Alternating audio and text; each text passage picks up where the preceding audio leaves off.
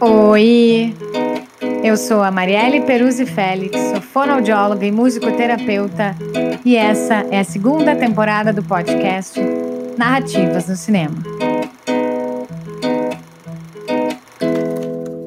E se tu tá chegando agora, deixa eu te contar. Esse podcast é independente, é criado e roteirizado por mim, é composto de leituras em voz alta de textos meus relacionando cinema brasileiro, fonoaudiologia, psicanálise, sujeitos, sociedade e cultura. Em alguns episódios, nós teremos convidados para encontros debates. O podcast tem uma playlist no Spotify com as músicas referenciadas nos episódios. E tu também pode nos acompanhar no nosso canal do YouTube. Nós temos parceria com a Sulflix, que é o primeiro streaming exclusivo de conteúdo gaúcho. E hoje, no episódio 27, eu vou ler para vocês o meu texto Adolescência, Encontros e Desencontros. Filme Antes que o Mundo Acabe. O texto de hoje é para falar de adolescência, de transformações, anseios, amizades, mudanças corporais, desejos, descobertas, conflitos, mundo de dentro, mundo de fora, grupos, se sentir parte, encontros e desencontros, famílias. A adolescência nos traz vivências e elaborações necessárias para o nosso crescimento. Assisti ao filme Antes que o Mundo Acabe, de 2009, disponível na Sulflix, que traz olhares para a adolescência. O filme conta a história de um garoto, Daniel, que mora no interior do Rio Grande do Sul e que divide seus dias entre a escola, a casa e passeios de bicicleta com seu melhor amigo. Acompanhamos as suas relações e seus momentos de maior quietude com os amigos e com sua família. Ele chega em casa em muitos momentos mal-humorado, entra, vai para o seu quarto e bate a porta. Sua mãe e seu padrasto buscam conversar com ele. A irmã também tenta. Conhecemos também a história que há entre ele e o pai biológico, que se separou de sua mãe quando Daniel ainda era pequeno para seguir o seu sonho de fotografar pelo mundo. E agora que Daniel está na adolescência, o pai lhe procura por cartas, apresentando a sua vida e lhe envia uma câmera fotográfica. Tudo isso faz com que um garoto reveja o que quer fazer e para onde quer ir, passando por aventuras e desventuras amorosas, frustrações dentro de casa e fora dela.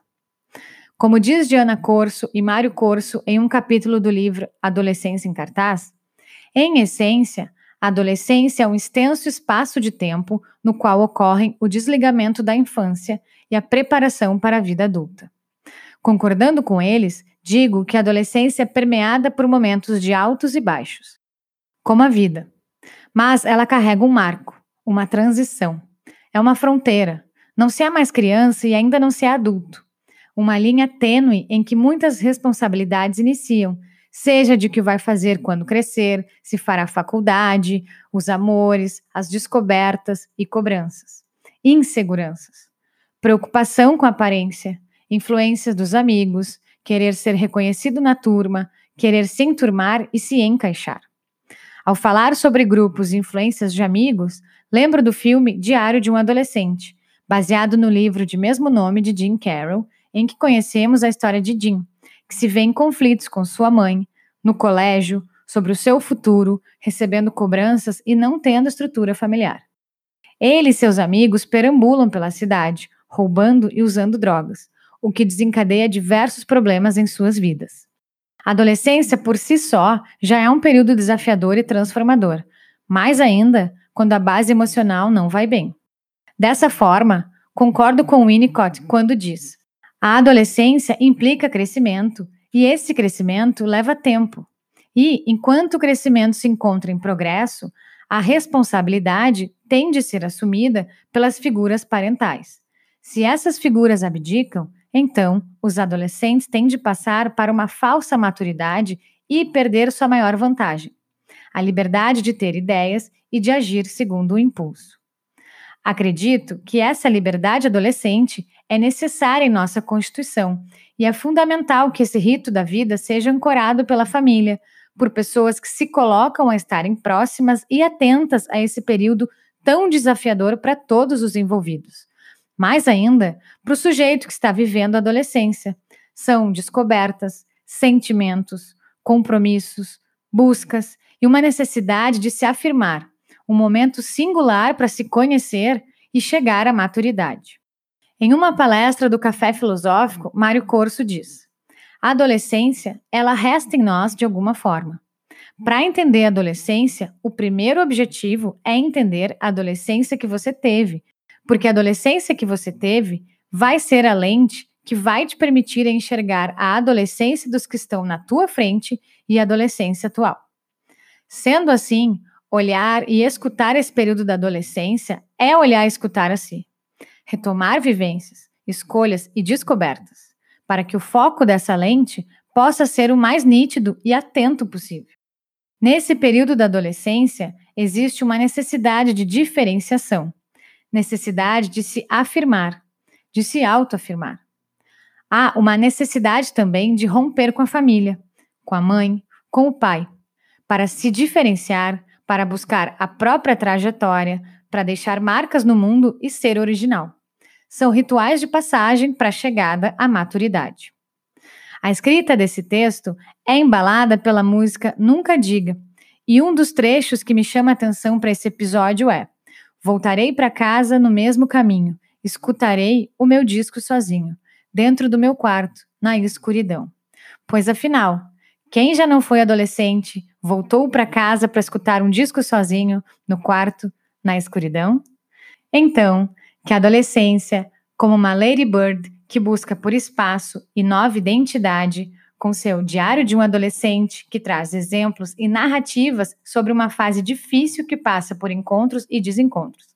Essa fase parece pedir para ensina-me a viver antes que o mundo acabe. Que o protagonismo desse período, que pode ocorrer muitas vezes turbulento, mas não necessariamente, possa ser mais amparado e mais escutado pelos familiares, amigos, colegas, professores e terapeutas. Porque afinal, o mundo vai acabar e ela só quer dançar. As minhas referências desse texto são Adolescência em Cartaz, Filmes e Psicanálise para Entendê-la, Diana Corso e Mário Corso, ArtMed 2018. Antes que o Mundo Acabe, filme de longa-metragem, direção Ana Luísa Azevedo, 2009, disponível em Sulflix. Café Filosófico, Adolescentes e Adultos, Tudo Fora do Eixo, de Ana e Mário Corso, 2018, disponível em YouTube. Diário de um Adolescente, longa-metragem, direção Scott Calvert, 1995. Winnicott, O Brincar é Realidade, coleção Psicologia Psicanalítica, Imago Editora Limitada, Rio de Janeiro, 1975. Lady Bird, filme de longa-metragem, direção Greta Gerwig, 2017, disponível em Amazon Prime.